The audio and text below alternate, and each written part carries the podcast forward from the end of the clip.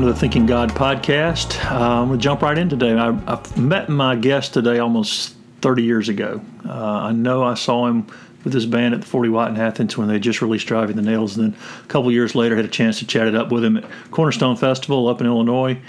And a couple times saw him after that and saw him up there. And then fast forward another two, 20 years or so, hosted a house concert for him. There's a reason. Uh, it's because this guy really has something to say and is one of the great singer songwriters are still around today. Um, Bill Mallonee joins a group of singer songwriters who are part of that this generation's answer to Woody Guthrie by way of Bob Dylan and a few others.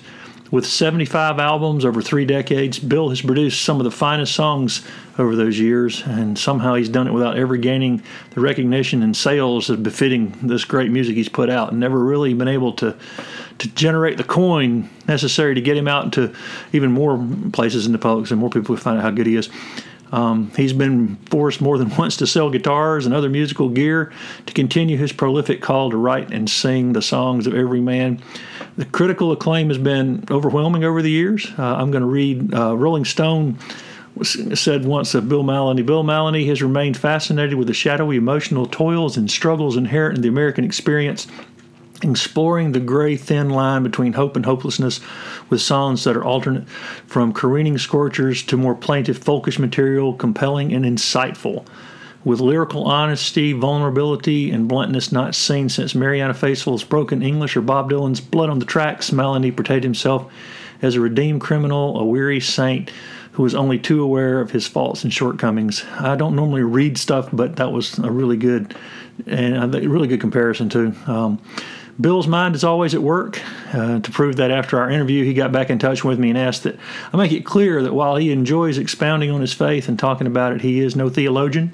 He is a songwriter who believes it is a deeply hallowed and sober thing to presume to speak for God, and who is, says he's on the same journey as everyone else. And as a songwriter, he tries to call it as he sees it from the heart, and particularly when those aspects touch on issues of faith and belief. Um, he recognizes that we all wrestle with those bigger issues of life, death, love, mortality from cradle to the grave. And in this interview, he's just tried to be honest with my responses. I think I caught him off guard sometimes with some of the questions, but he did a great job chatting it up.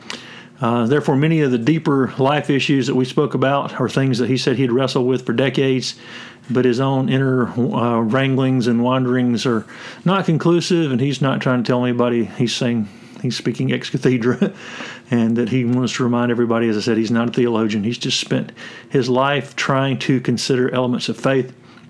And I am glad I had the opportunity to talk to him, and he had the opportunity to talk about his work and his faith and how he continues to contribute uh, to the great musical lexicon. I think it's important to note I did catch up with Bill at his home out near Santa Fe uh, after I confused Mountain Time with Pacific Time, so uh, we picked up the conversation right there.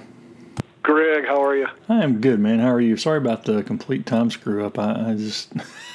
man, mountain mountain time. You got to look at the map and just say, why does that little sliver get its own little time signature? You know, but it but it does. But it is the Rockies, and you know things move a little slower out here. So yeah, there's one hour. To, I have to remember that when I'm calling my son who lives in, in Los Angeles, that they're an hour behind us. Uh, so Right. All right. Yeah. So anyway, yeah, but nah, no harm. I'm, I'm not really doing anything to them. Set up mics to start recording. That's about it. Wow, that's that sounds like probably part of your daily process, right? More or less, yeah. I, I, you know, the studio is not huge, but it is a little home studio, and I've been able to, you know, over the years, kind of figure out how to use my sort of my audio gut level instincts about what sounds good and uh, and just kind of go with that. You know, I wasn't really ever trained to be an engineer. It's something I really learned kind of late. I was I was we made we made a couple of albums. The last two records that we made that were like big studio with all the the high end gear were um, uh, the glory uh, the power of the glory and Amber Waves. And we did those at a studio. Actually, it was a student studio, but it was still a university studio and well stocked up at St. Francis University in uh, Fort Wayne, Indiana. Huh. So we went up there and made these records and the kids were doing the engineers. It, it was sort of part of their project, you know. But we had all this great gear to work with, big compressors and fantastic microphones and whatnot. know, the funny thing about it is, is you know, we, we we laid the tracks down. Jake and Kevin were part of it, so it was kind of like a Vigilantes reunion.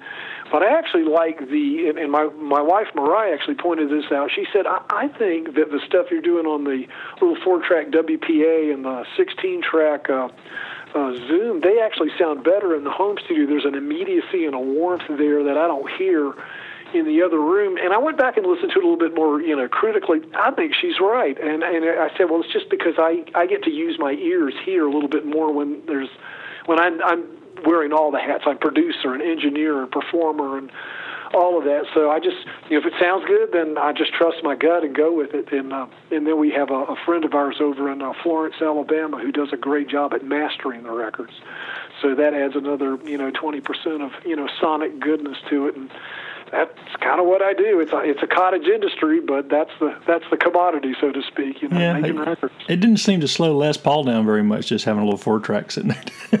Well, there you go. There you go. That's a that's a really good point. He just used his ears, you know. And I grew up listening to, you know, 24 track, two inch tape records. You know, whether it was you know the Beatles or Cream or Hendrix, and it's just like, well, that's that sounds like where I'm going with that sound, that and that sounds like that room, and those drums sound good. And, you know, there's that whole debate going on. It's been going on for almost 30 years now about what's better, you know, tape or digital. And I mean, there's there's pluses to both. I think you know the, the digital world is it's much much easier to hit, um, you know, uh, overdubs and things like that than it is with two inch tape. Uh, if you're having to, you know, enter, insert something, I mean, it's it's hard to beat that. But the other side of the equation is so many of those early records. If you if you look at like Rolling Stone's top 100 records of all time, almost every single last one of them was recorded on two inch tape in a big room. You know, nobody was recording in a barn or an outhouse, you know, in Appalachia or anything like that. You know, they were they were big big rooms with big microphones and you know German mics and you know Neumanns and Royers and all that kind of stuff. And those are the records that have made. There's a reason why those records are great. One of the components I think is the audio side of it, and the other component I think is I think just people wrote better songs back then. Yeah, as far th- as the pop pop rock thing. A friend of mine just uh, not too long ago took me over to the Quonset Hut in Nashville. I was up visiting, and we were looking at all the things that were recorded there. You know, Nashville Skyline was recorded there, and all these things. And you do Yeah. kind of get a sense. And that's a strange room too, but uh, Yeah, I've, I've never been in that room.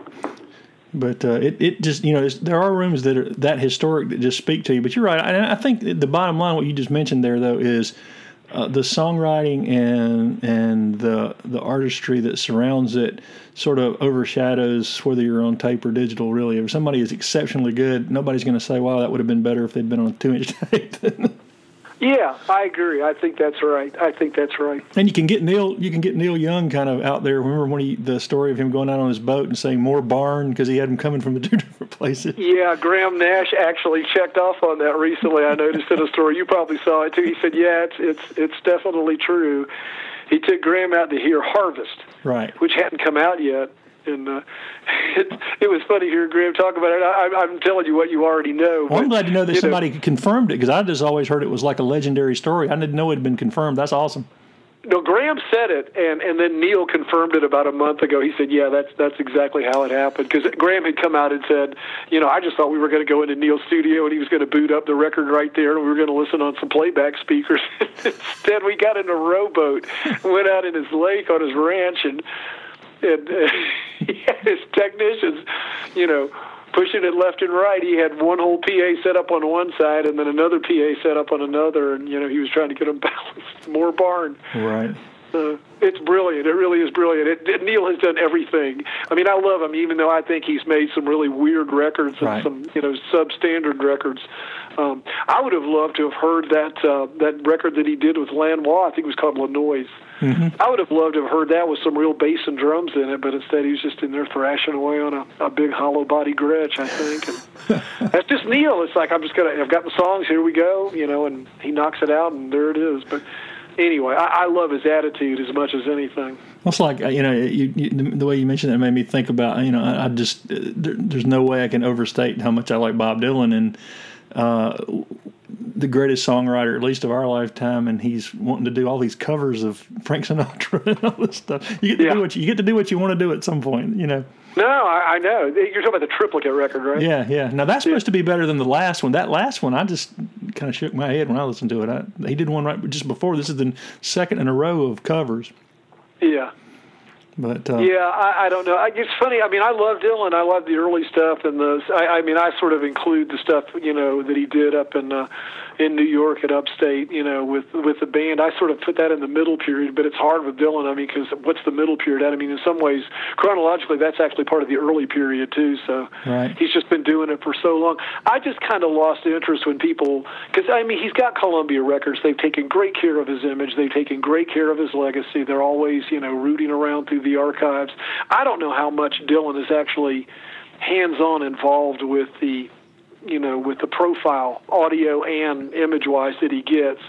But I, I think you know some of those guys at Columbia, like Steve Berkowitz and some of his PR people, are very on top of of making sure that he's you know he's there. You know he's he's out there in the in the commerce world.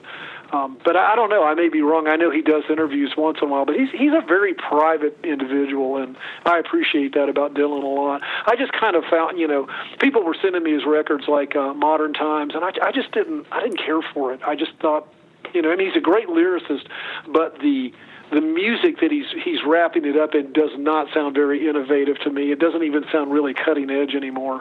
Um, so I, I kind of lost interest in where he was at. well, to me, he ago. became I don't know, and and, and you know, he's uh, No offense, because I mean, no, I understand welcome that. to gain, gainsay anything that I say. These are just opinions coming out of me. That's And it. I had a chance to talk to him after the Slow Train Coming album. He was in Knoxville, and we actually got snowed in after the concert. I was supposed to have a thing. Oh, get right on. cool. Yeah, but he, you, you think about those albums though.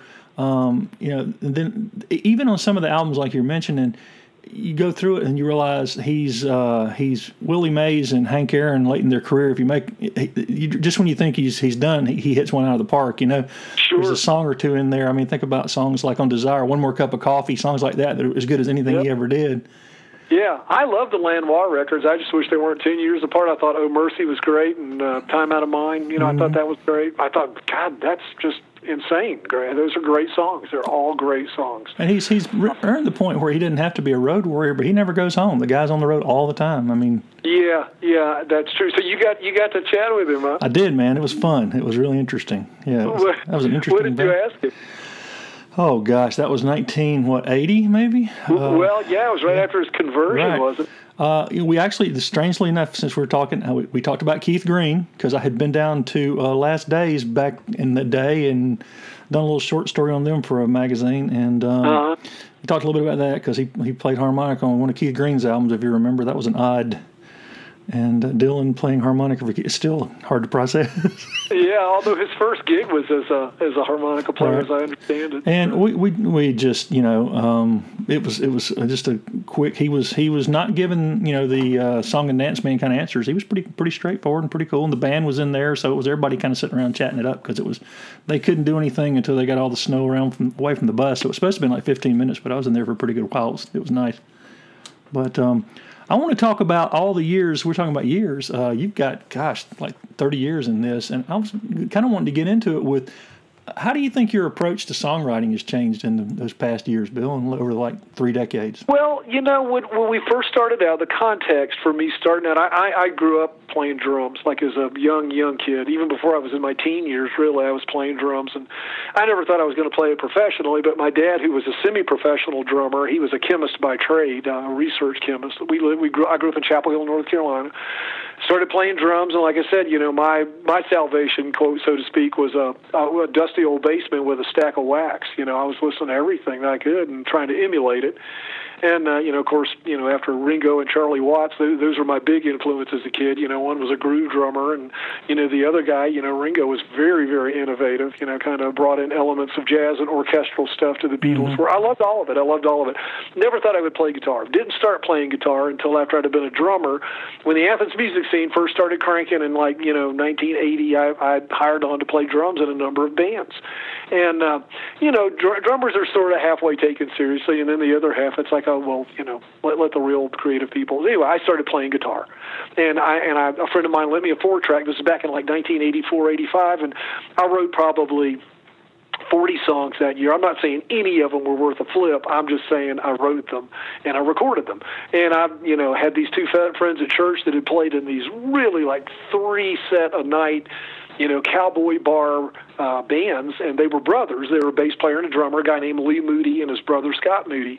And Lee and Scott were, were my rhythm section. We went to the same church, and, you know, I was still, you know, eyes glued to the fretboard because I only knew five chords, but by God, I got to get them right. I wasn't singing.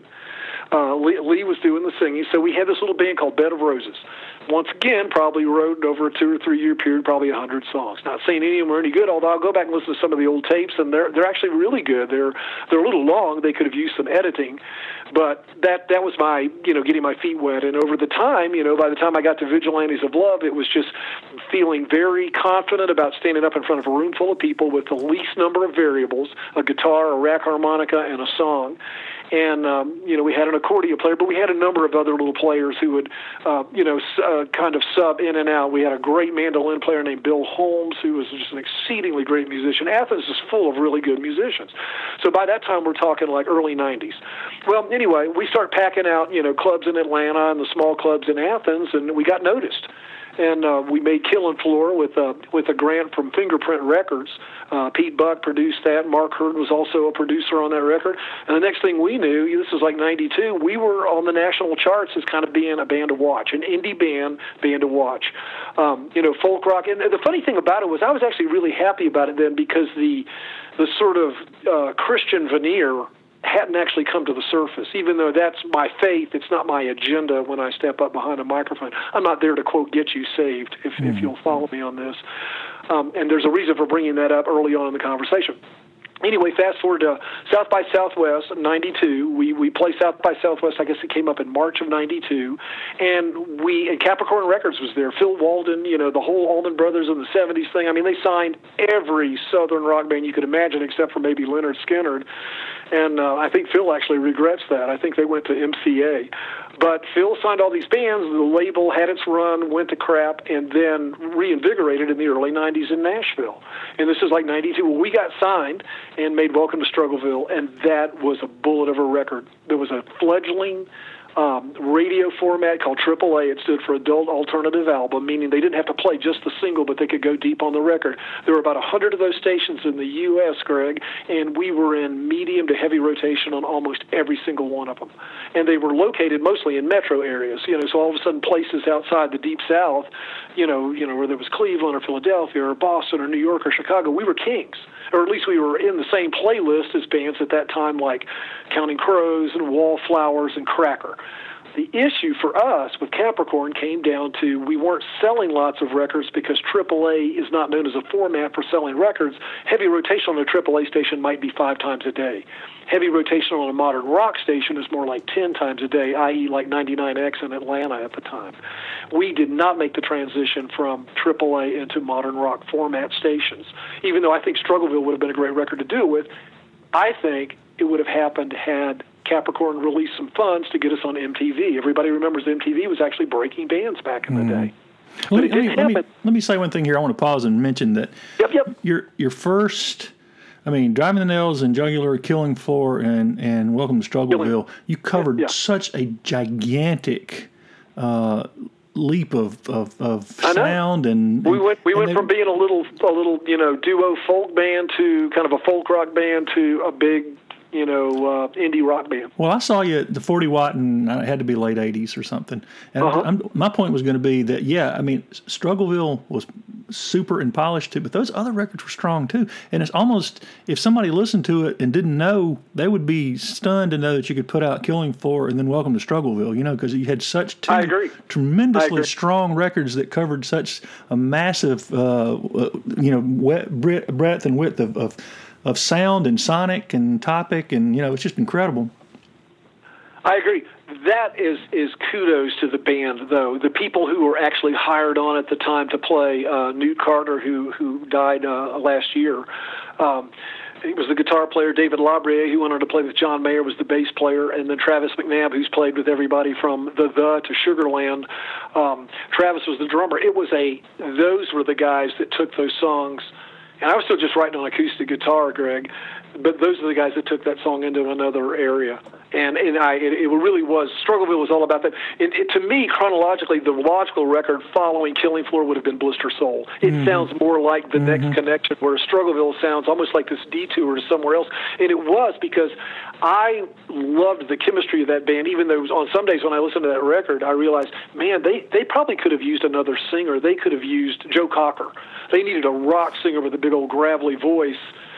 I, I, felt like the songs had gotten to a place where they were almost like out of my range. Not necessarily, you know, in terms of just you know the upper register, but just in terms of the the feel of the voice. You know, there were songs on there like "Welcome to Struggleville" and "Glory in the Dream" that I think I slayed on. Aftermath. Oh, I think you did too. That's what I was going to say. I thought your emotional. Uh, approach to Struggleville and yeah, those two. I mean, those, I'm glad you mentioned those because I think you did absolutely slay those two songs. Yeah, th- but there were other songs on there that I think you know might have been you know they were very into the New Orleans kind of um, you know funk vibe. Uh, you know bands like the Funky Meters and uh, uh, the Neville Brothers. Those guys, all the three of them, they were very into that sort of sound, and they brought that sound into to Vigilantes of Love. It's very very groove oriented, uh, and I love it for that reason. And I think it, it it registered. But you know you know you you asked about me. You know I was I was crafting songs four, you know, three or four of them on a record because Capricorn needed a single. We needed we needed a three or four minute song that was going to make it into the charts, and I did that. And the whole thing pretty much went to. We were doing 200 shows a year on, on, in a van, just four guys in a van, and we were playing just the worst places. You, I wrote liner notes to the new Audible Sigh, and I was saying, you know, on most nights, you know, we were playing on on PAs that could have been uh, engineered by Fisher Price. you know, they just weren't very good clubs. We didn't have the connections. We didn't have good booking. So we were just out there. You know, you can only romanticize like, wow, we're out there playing rock and roll. We're playing our songs, our music, our record, and we're playing in front of 40 people you know, we we didn't have the hookups to get in front of a bigger band to go out and open for you know Wilco or Son Volt. Those were bands we were actually being compared to, but we could not get inside the ranks of those inner circles.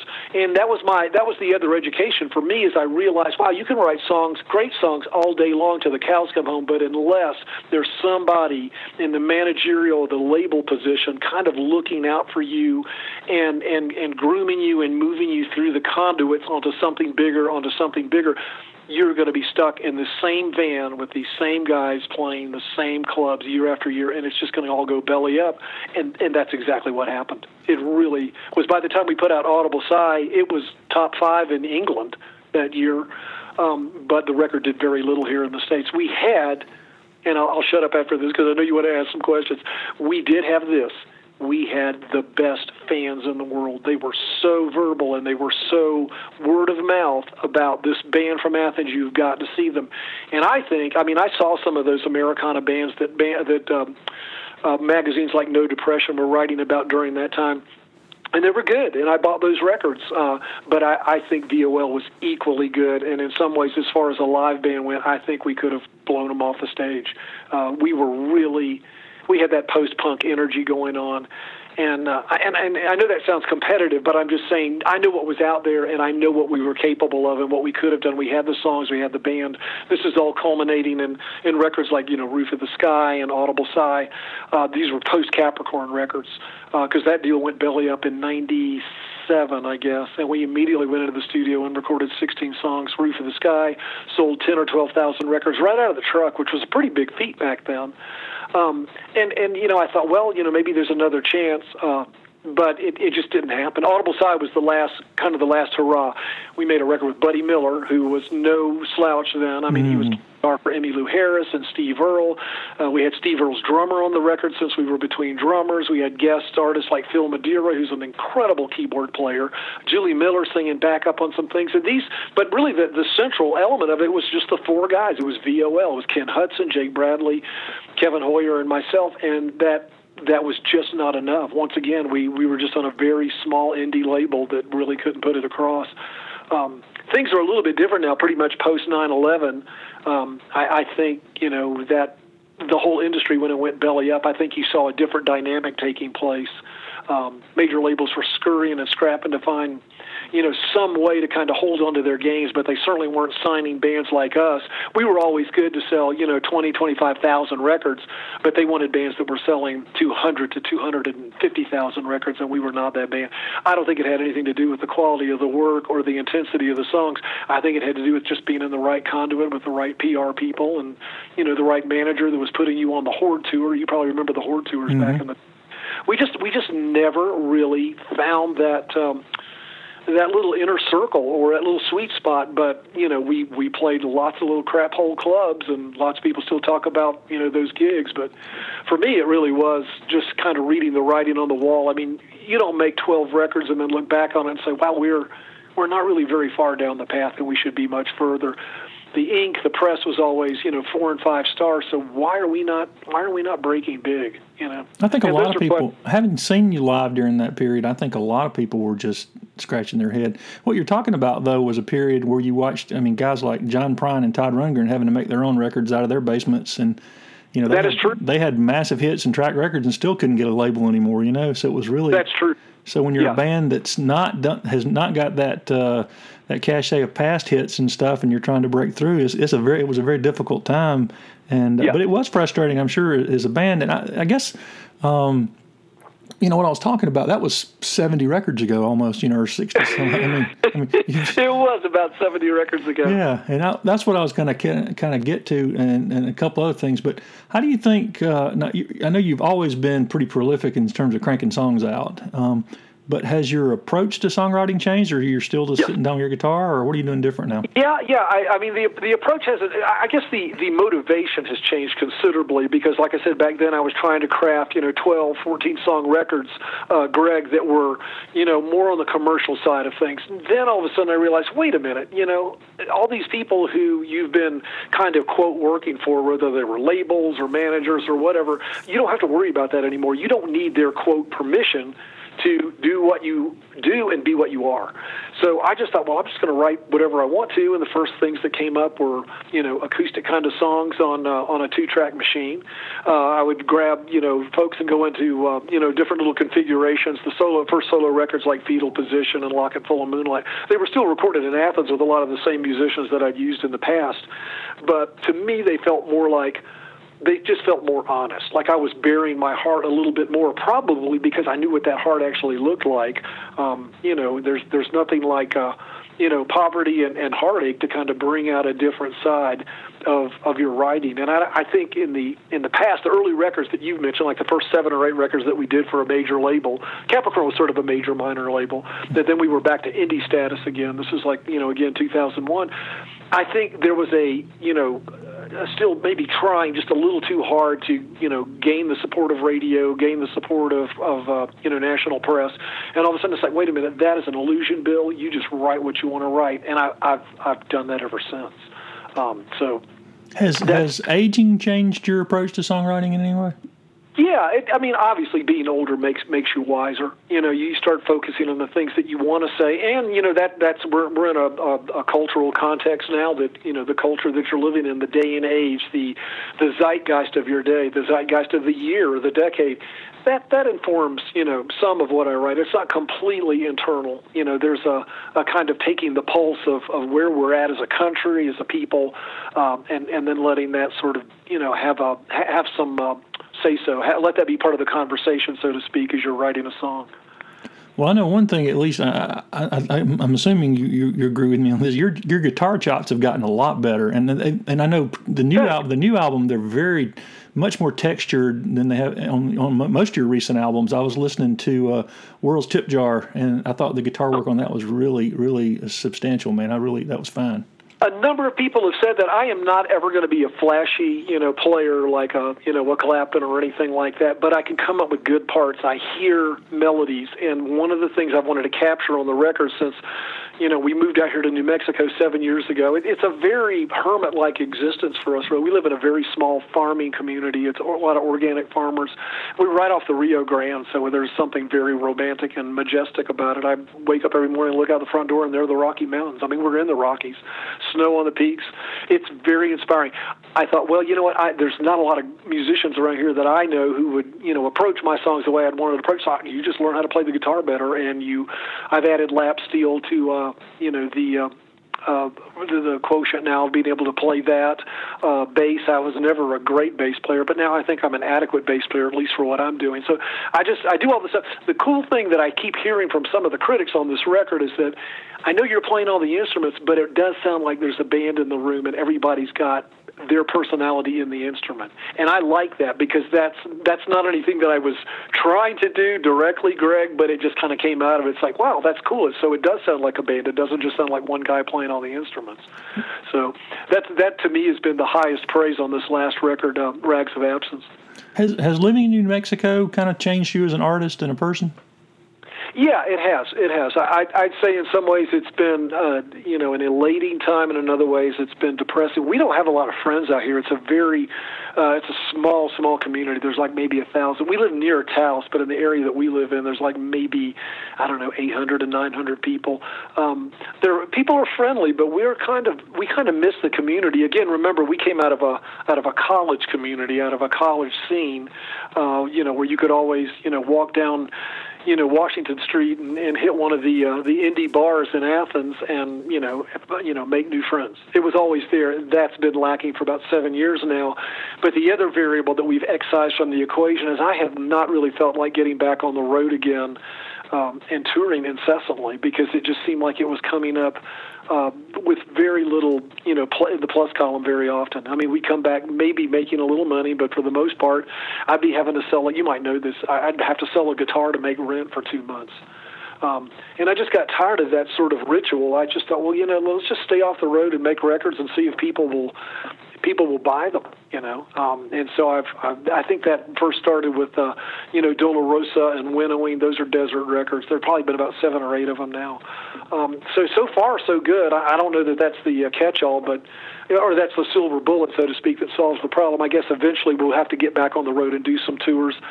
Um, and I don't mind that. I, I really prefer the house concert context just because these songs are a different kind of song now. They're not in your face like the earlier songs were.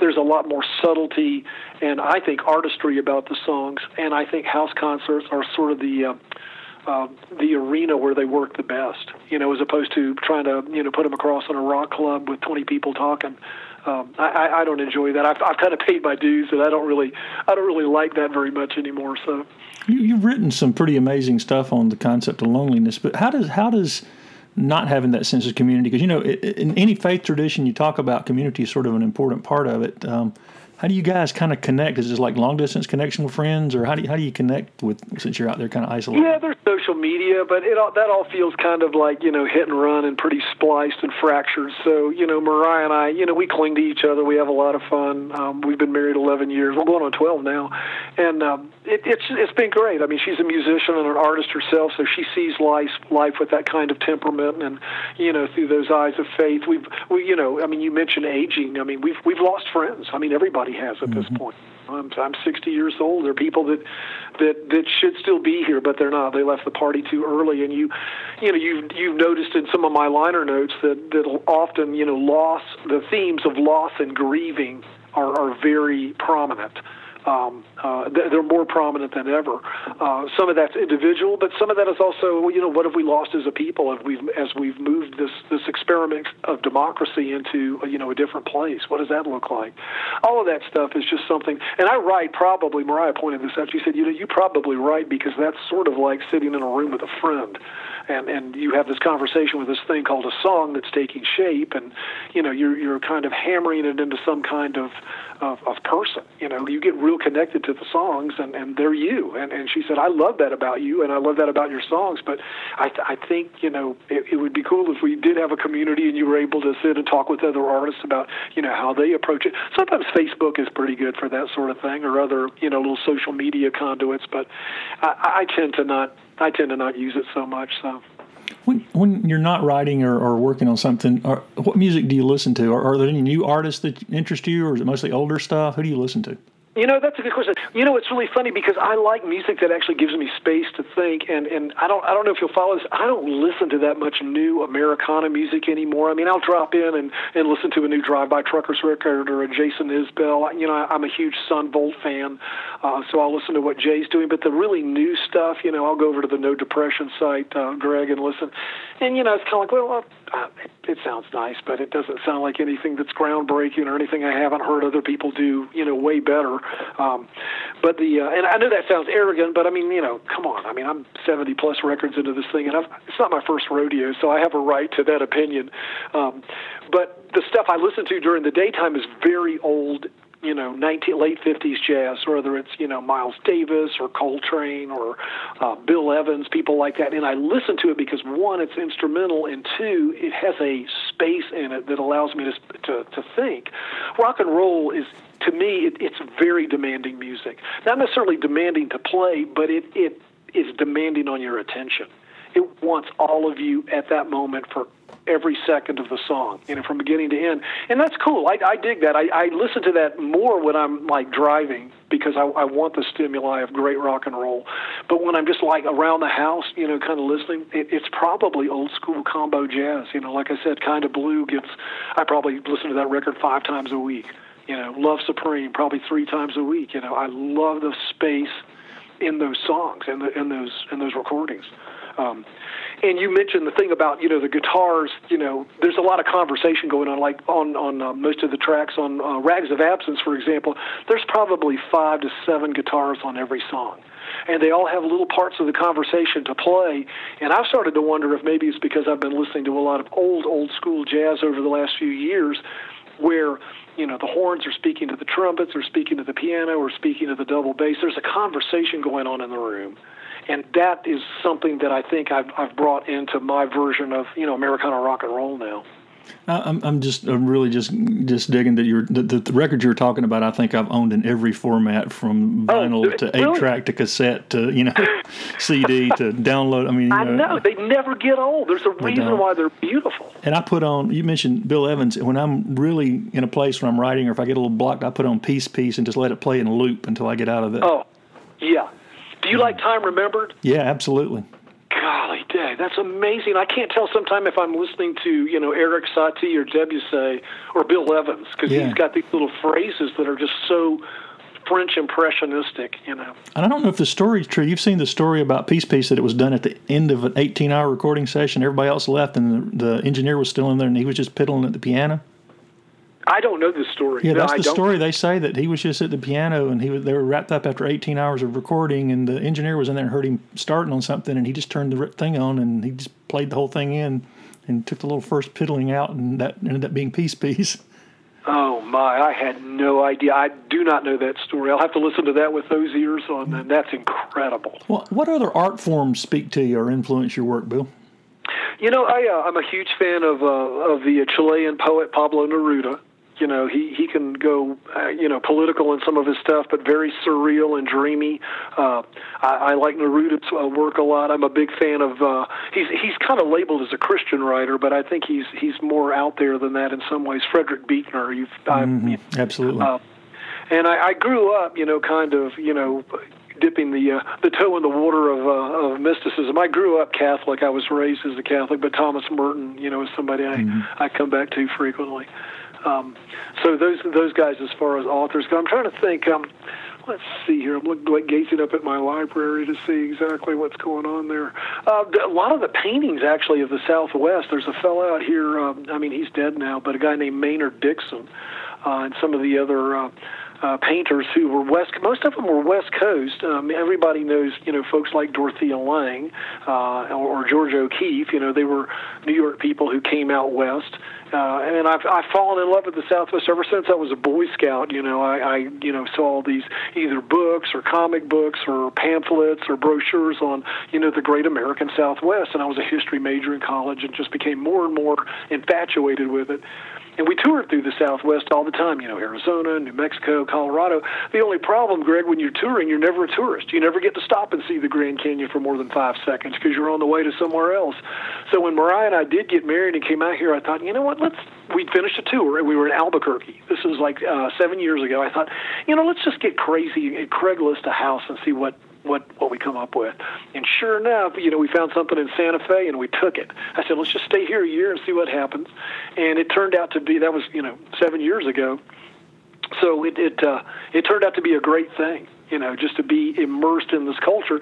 And the great thing in a lot of ways is if you're out here because of the you know the Latino population, it's the first time I've ever been in the minority, and that's a huge thing you know, when you grow up with the privileges, so to speak, of being, you know, middle class, you know, white kind of kid, you know, which is that's the upbringing I had. Now all of a sudden it's like I get to experience and talk with people who have been um, you know, kind of beat down and kept on the curb all their lives, you know, uh, and and it's great. I remember the first day I walked into church up here, you know, and I thought, wow, this is great. The mass was said in Spanish, the, the hymns were sung in Spanish. It's like, wow, Bill, this is fantastic. Get used to this, and I, I love it, you know. So I want to get back to that in a second. I was, I was kind of leading into your music journey's been along, and so has your faith journey. Um, is there anything you wish you'd known 25, 30 years ago that sort of you're more informed about spiritually now when it comes to God?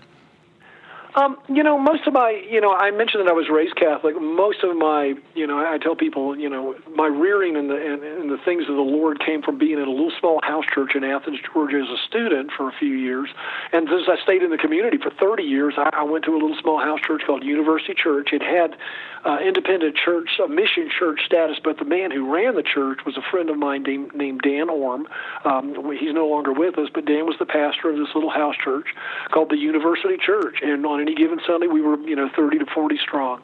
Um, like I said, he was a Presbyterian minister, but had been given mission church status to basically reach out to the university community.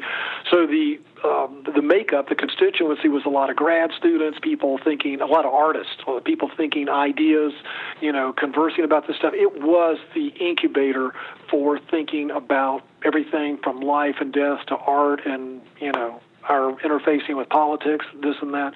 So that that was, I, I have no misgivings. It was all great. You know, I feel like I, I I look back on it and feel like, well, you know, God knew what I needed. You know, He put me there, even though, you know, I had no idea what was going on half the time. But you know, He He He looked after me. He put me in the right place.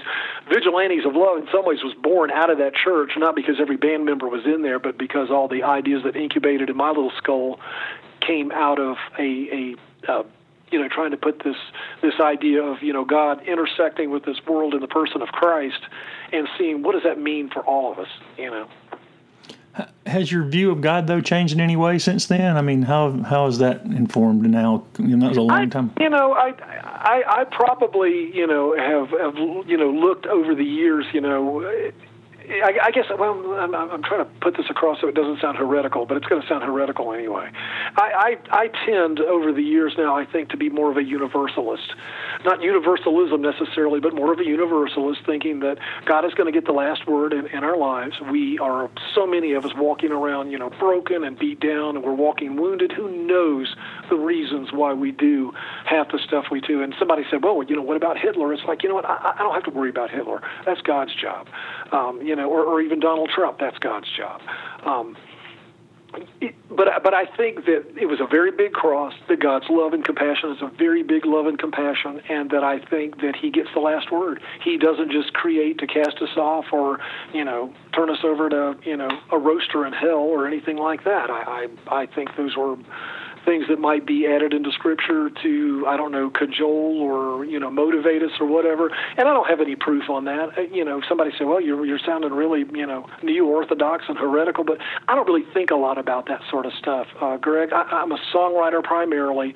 You can hear me wrestle with it in the songs. I mean, it's clearly there, um, but it, it's not like it's an agenda. I, I'm not trying to convince anybody. I'm trying to wrestle with the things that feel incongruous in this world, and I I, I think a loving God God is going to end up surprising us, just like you know little kids getting ice cream for the first time. We're going to be squealing with you know heaven's joy one day. That's what I think, uh, and and it's and and we're going to be free of everything that ever dragged us down, made us dark, made us do things that we regret. We're going to be washed of it, and and I think that holds true for everybody. That's that's truly kind of my my growing up into the thing. Now I know there's 99 of your listeners that are going to phone in and say that guy's a heretic, and it's like, well, so be it. Well, actually, believe it or not, uh, you, you look back over. You're you're you're you're probably going to be closer to Orthodox than most of my guests so far, Bill. So, All right. Yeah, um, I, I guess that was one I was going to. One of the questions I've asked a lot of the folks that I have, um, you know, um, talked to on here. Do you, do you think there is a literal hell? I mean, you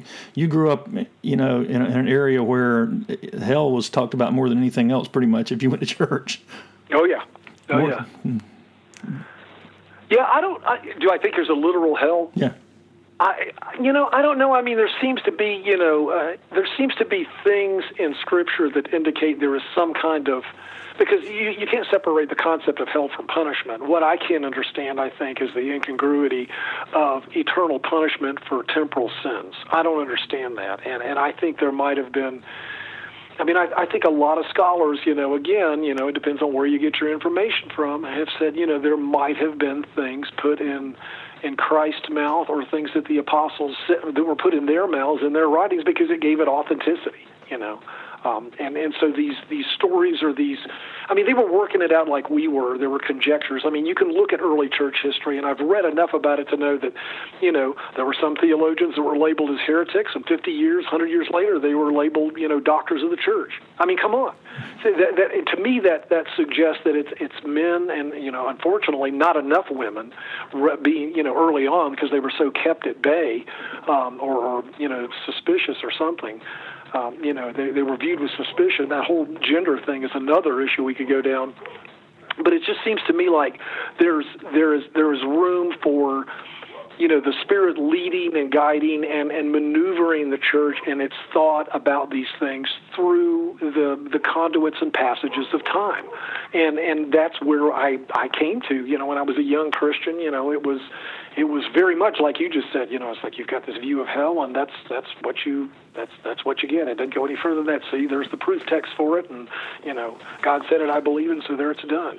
And it takes a while. It's a fearful thing to sort of start maneuvering a little bit outside that and then walk off the path a little bit and then look back at the path you were on and say, well, you know what, that just doesn't make sense anymore to me.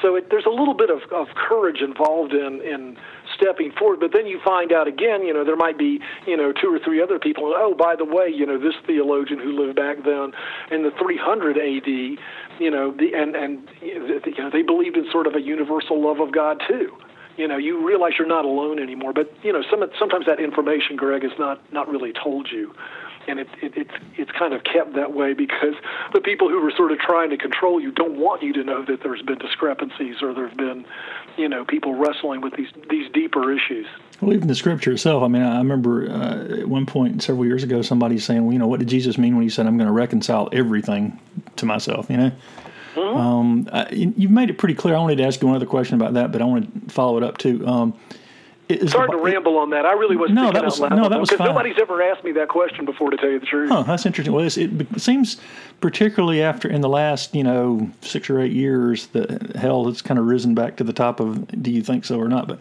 d- is the Bible still an important uh, part of your spiritual experience now? read it every day, every morning. Pray some psalms. Pray for uh, all the people on a sick list. I've got about 15 people on a sick list. Pray for them individually. Pray for them at night. My wife and I have a very active, uh, you know, prayer life together.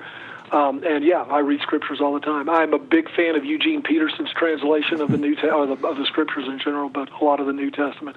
Peterson was a, a translator that put out this book called The Message years Yeah. ago, and uh, I, I find it to be incredibly invigorating the way he's approached it. People are going to say it's a paraphrase. I don't think even he would say that. I think he would say, well, it's something between a word for word rendition of Greek and uh, Aramaic, which were the original tongue scriptures were written in Hebrew, obviously, and and and something that's a little bit more like the spirit of you know Paul or Peter or or any of the gospel writers. It's a little bit more in keeping with what was actually being said and what was being conveyed, not just a word for word translation, which starts to feel like a skeleton after a while. It just starts to read like a skeleton. But, you know, lo and behold, that's what most people get, you know. Well, yeah, we're not going to go down that road. the uh, he also uh, either he's somebody probably doing it with some of his writings, although some of it sounds like it's coming from him. Has a pretty serious wisdom-filled Twitter uh, feed. Uh, Eugene Peterson does so. Um, Is that right? Yeah. I did not know that. The um, you have you know you have. I always, read. I read all the right people. You do. You have always been very vocal about your faith, and and you know. Um, and, and, yet, over the years, man, you have had some major struggles financially and other things.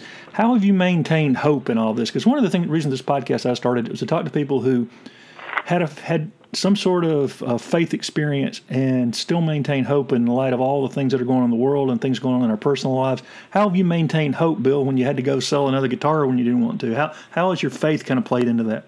Well, I'd be lying to you if I didn't say there's some days that you know the the uh, you know the the idea that God might not be there or it might just be some dream, you know. But you know, it hasn't crossed my mind. But it hasn't. It, it may have crossed my mind, but it's never entered my heart in the sense that I that I think, well, that that's just it. God's not there. I, I've met people who said, well, you know, my mother died and I don't believe anymore. And and I, it's like, well, why why why was that? I, I don't. I, I honestly don't understand. I mean, both of my parents are dead, so I can actually reference something like that experience. But it never caused me to lose faith. It's like, well, yeah, dust to dust. I mean, how, how is that? You know, I, I knew it when I was seven years old. I was I was weeping for people hadn't even died yet. I remember one night I was I had just finished homework and I was going to bed, and I remember we were visiting with my grandmother, and I, I was seven years old, and I remember clearly this very overwhelming, dark feeling that wow, one day she's not going to be here, your grandmother, and then one day your mom and dad are going to be here. And I was, it, it, it has been kind of in some ways, I, I don't know. I, I spent the next, you know, ten years looking for anybody, you know, friend, peer, anybody who was, you know, thinking, you know, about these issues of mortality and, and temporality. I didn't find anybody. And then thank God, you know, I came across a creative writing instructor who was, you know, steering a class down, you know, particular writers. It was everything from, you know, romantics, neo-romantics, um, existentialists. We were reading all of this stuff. And yeah, no, um, no I, I had this. I had this creative writing instructor who, you know, finally steered me toward, you know, writers who were wrestling with these sort of things, and it, it was a breath of fresh air um, to me that to know that there were other people out there dealing with these sorts of things. Because I, you know, I, I guess the picture is was I was I a very depressed kid growing up? No, not really, but I was a very troubled kid and not feeling like I could find answers to any of this sort of stuff. Yeah, and and at some point uh, as we age, I mean, the the concept of grace begins to take on proportions we never dreamed of when we were young. Yeah, I've noticed that on your Facebook page. The things that you post, I, I read what you put up there. I mean, it's it's encouraging to not feel alone. Oh man! And I, and I think that's the the the key to most of it. It, it seems to me that that Christ Himself welcomed the outcast, no matter what they were. They were, they were you know outcast of of the intellect or outcast of uh, you know society or whatever. They all were welcomed into the circle. And here's the phrase and you've heard it a million times, but it's so true. You mentioned the word grace. Grace accepts everyone where they're at.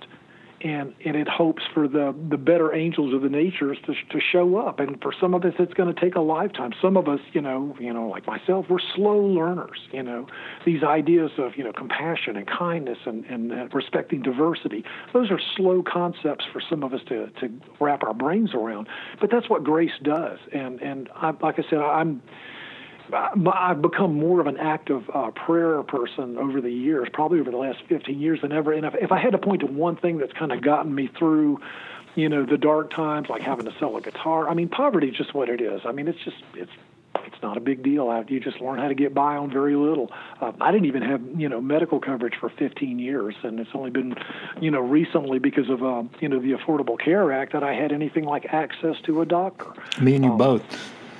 Yeah, there you go. So you, you know the territory, yeah. yeah. But but grace accepts uh, people where they're at, you know, and it hopes for the best, and that's what I want to be about, um, you know, because I feel like those that that I feel like grace has been extended to me a hundredfold you know, throughout life. And I know you feel the same way. Yeah. And I know, you know, you're talking about not feeling alone. I think uh, your music, I just want to say something hopefully encouraging. I, I, can tell you there was a period a number of years ago that uh, mm-hmm. your song "Sick of It All" kind of helped me get through some really tough times because that that it was like, okay, I'm not the only one feeling this way, you know. Yeah, yeah, yeah. That, no, I, I write from the gut. Yeah, that, that was not a, a, not a song anybody's going to sing as a worship song in church, but it was. Yeah, it's not going to happen there. No, well, there's ask, other people. This is kind of I don't. Other usually, people do it. Yeah, I don't usually ask questions. This is a little odd, but tell me a little bit about the song Two Finger Wave. There's something about that song that resonates. I really, really like that song on the new record. Yeah, we, I mean, you you know the gesture. You've seen it all yeah. over the South. You yeah. You're just driving down the road and here's some stranger, and you know they don't they don't wave at you. They just raise the hand off the steering wheel and give you the peace sign. You know. Yeah. So I just thought, you know, I was looking for something a little bit more because I think Rags of Absence is kind of a it, it, it's a dark record, but it's it's a it's a soulful record in it a is. lot of ways. But I wanted a song that was going to be, you know, just a little bit more lighthearted. Um, and and Two Finger Wave was it. And I, I ran into the to the my studio is a little separated from the house. We're still in the same little kind of compound out here, but the studio's over across the way. So I ran into the house. I said, I've got the happy song. I walked in the front door. I said, I've got the happy song for the record. She said, Oh yeah, really? So I, I walked her over and played it for her. She said, That's really great. It is a great song. It is a great song. And I don't know if you picked it up, but the the intro and the middle section that da da da da. That's that's a nod to the Beach Boys. Yeah, yeah, and I I don't get tired of the Beach Boys. Let's that's you're yeah, talking about people. Yeah, that's that, great. I, I don't know. I, am still I think, feel like I'm in a minority even among people in my age group that never quite tapped into it. But just the the, the just the sonic nature of a lot of the stuff they did, uh, I just I don't ever get over that either. I can put that on. That's that doesn't require this like you're talking about rock and roll intensity. There's something about Beach Boys music that you can put on in the background and really just do whatever you're doing. That is true. That is true. I, I agree. Yeah, when I say rock and roll intensity, I'm not talking about you know like you know Def Leppard right. something like that. That's a different animal.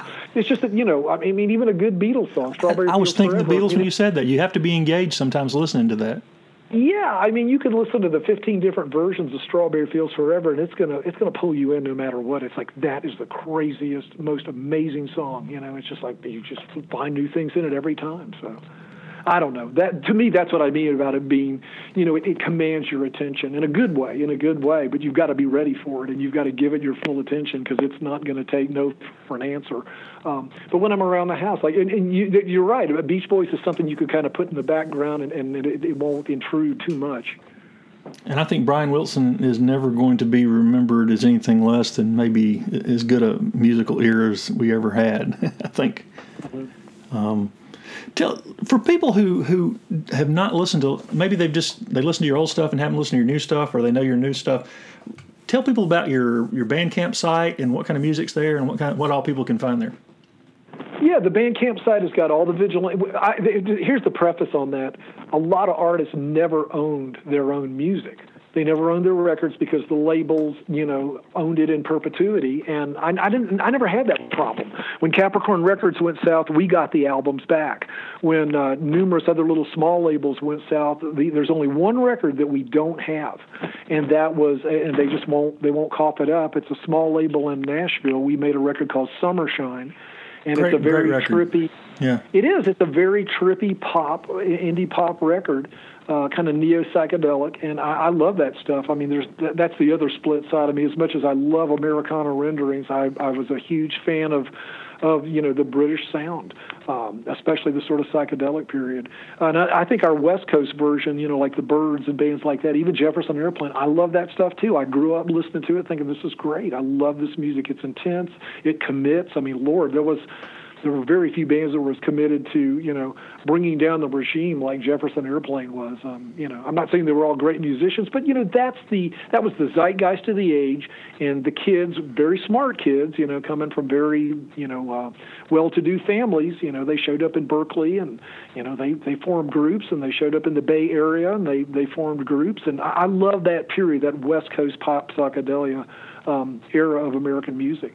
But the uh, Bandcamp site is is full of um, it, it's full of the old Capricorn titles. It's full of um, all of the old so, uh, the solo records that that I made as soon as um, as soon as the band thing was over, uh, and it's full of the Americana records that have continued to show up. I did a segment of records. I think there might be 20, 21 of them up there. They're mostly EPs, although some of them are full albums called WPA. That acrostic sound stands for uh, Works Progress Administration. Everybody knows that was one of Roosevelt's, uh, you know, game changer plans to sort of recover uh, American worker dignity during the Great Depression, and, and you know we built things like you know little small weekend projects like building dams and stuff like that. And also writers and, and musicians and stuff were part That's of true. WPA. That's true. And, and I just found that out, you know, by reading Maynard Dixon. I, I had forgotten that the WPA employed people like Maynard Dixon and Dorothea Lange, and you know, like you said, writers. Carl Reiner. every- Carl Reiner was actually Yep. part. Yep. I did not know that. Yeah. Well, yeah, everybody was, uh, you know, needing needing some help, and the government was there.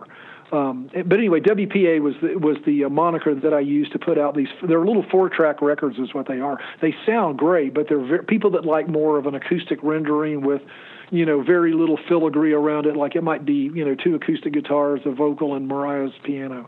Uh, th- those are a good place to go, the WPA records, and then the more you know uh, elaborate projects. As I as I was able to kind of save some money and buy uh, a little bit bigger recording rigs, not necessarily huge rigs, but just something I could do 16 tracks on.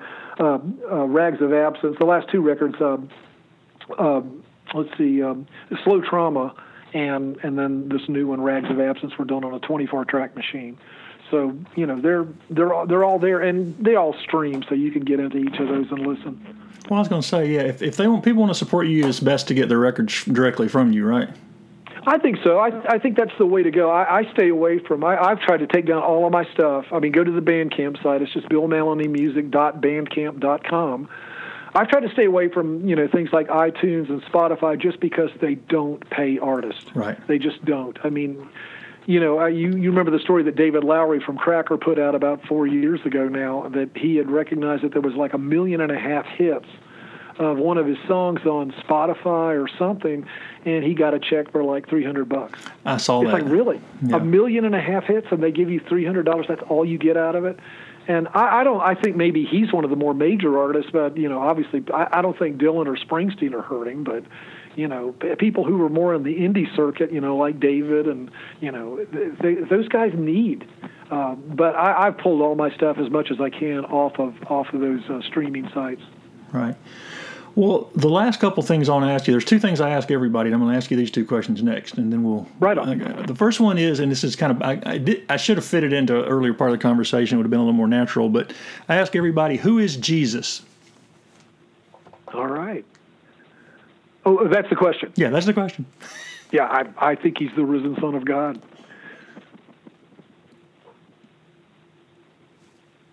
That's a good answer. I mean, Not much elaboration there. I mean, you know, Yeah, uh, understand. whoever or whatever he is, I don't, I don't know that you can. Yeah, if there had to be elaboration, I don't know if you can nail it down to just a doctrinal statement. But I think the creeds do a pretty. The, the reason why the creeds are lovely is because they're brief and direct, and they're also poetic, and they leave a lot of room for you know John and Jane Doe to exercise imagination about what that might be. Um, you're you're not you're not gonna we're, we're not gonna be you know walking into in, into the Lord's heaven, you know, because we got the answer right on the test. We're gonna be walking in because of grace.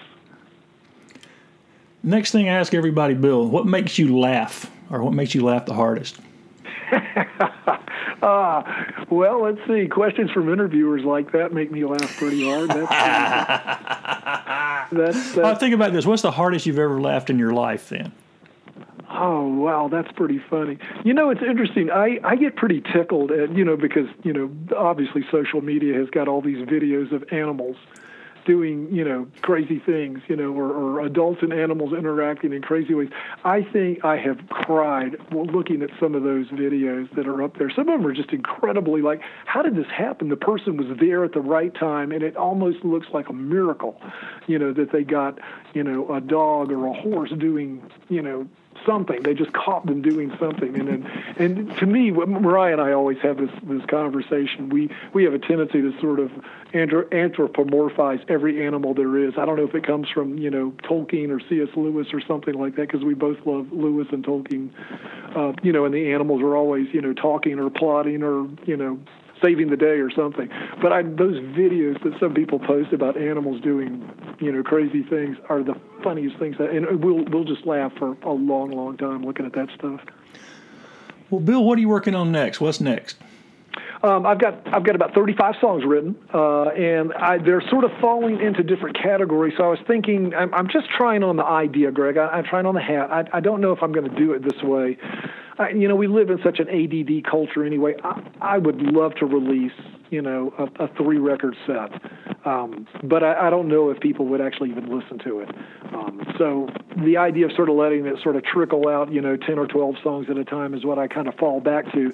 But I had this crazy burst of writing after Christmas time, and there's like 35, 36 songs written. Some of them are political. I mean, it's a huge transition time. I think I was a history major in college, so I, I think we've never quite seen a uh, an administration like this. I, I don't think we've ever seen, um, you know, I'll go ahead and play my cards. I don't think we've ever seen a president with this much uh, arrogance and tendency toward bullying, uh, and, and also just flat out incompetent. I don't think we've ever seen anybody like that in the office if somebody wants to gainsay me, they're they're fine. But that's you know I've got the mic now, so to speak, and it, it's it's frightening for a lot of people. Um, it's it's a it's a scary option, and and, and I'll say I'll, pre- I'll I'll also go back and say I was not a huge Obama supporter because I thought he gave too many perks to to corporations bailing out banks and and GM, and I I think it's like look if it's going to fall then let it fall, but you didn't do that. Um, so I, you know, my candidate was Bernie Sanders, but I think he was sort of forced to take the curb. But I, I think we live in scary times, and I think we've never quite seen anything like it. It almost has, you know, an apocalyptic kind of kind of element to it. Um, I, I don't want to chase that, you know, rabbit too far, but it feels that way on some days. It has just an apocalyptic sort of tenor to it. So anyway, I, I wrote these songs. They're not all political. Some of them are love songs. Some of them are grieving songs. Uh, some of them are very, very just blue collar Americana kind of things. Um, you know, they're all written out of my experience, but I like every one of them. I'm usually pretty heavy handed with my editing, and so I've got these 36 songs, and the question is, is do I just, you know, do I do I, you know, pick three of every category and have a 12 song record? Do I let it all go out at once? Do I have a political record? Do I have a, you know, a love and loss record? You know, do I, I just don't even know how to do it. So I'm just going to start recording. I'm just going to start recording them one at a time and see where it all goes and, and see what I can, you know, kind of put out there. That'll probably be my, um, you know, my my work for the year. It'll probably take about, you know, four or five months to record a good 35 songs. So. Well, and just because you you alluded to it, I wanted people to know you have some really nice Christmas music too. If people haven't heard it, people who do like holiday music need to check that out. Yeah, too. I've recorded. Yeah, it's very incarnational. It's very uh, you know spirit of the season. Um, I've gotten like I think what five or six Christmas records now. Yep. I, I, yeah, I'm, I'm, a big Christmas music fan, and that was nice to see you doing some original stuff. I enjoyed. Man, I have really enjoyed this. It's always good to talk to somebody of my own tribe. Like you said, it's uh, lets us know we're not alone. And talk uh, to you, I talk your ear off. I ramble like that. no, that's great, man. And if, if you're you know when you if you get on the road or if you just headed back this way down south, man, let me know and I'll take you to supper somewhere. We'll get together. We will do it. I I, I definitely want to do it, and we will be back that way. Well, sounds great, man. Appreciate your time, Bill, and I'll talk to you. We'll catch up again soon. Let me know when that what you decide to do with those records. I will, Greg. Take care. You too, Bill. Thanks, man. God bless. Bye-bye. I appreciate Bill taking time out from his schedule of recording his a massive number of records. Puts out a lot of good music too. It's not just quantity. And uh, I was, you know, at times you could tell un- unabashedly uh, uh, appreciative of, of, the work Bill's done, and also that he's stayed with it all these years when uh, it would have been easy just to chuck it and get another job. But um, when you create art, uh, it needs no justification, but you still need money coming in to pay the bills, as we've talked about before on here. But I do appreciate him talking about music and then working his way into his thoughts on faith and art and, and other things. And um, that's one of the things we try to do here on the Thinking God podcast is look for people who have a voice of hope and faith in a world that does not necessarily encourage it sometimes. And I hope you'll join me here again next time for another episode of the Thinking God podcast. And I'm going to conclude today with something a little different. When I have a musician on, I try to use some of their, their work. This is a cut from Bill Mallonee's new record, The Rags of Absence. It's called The World's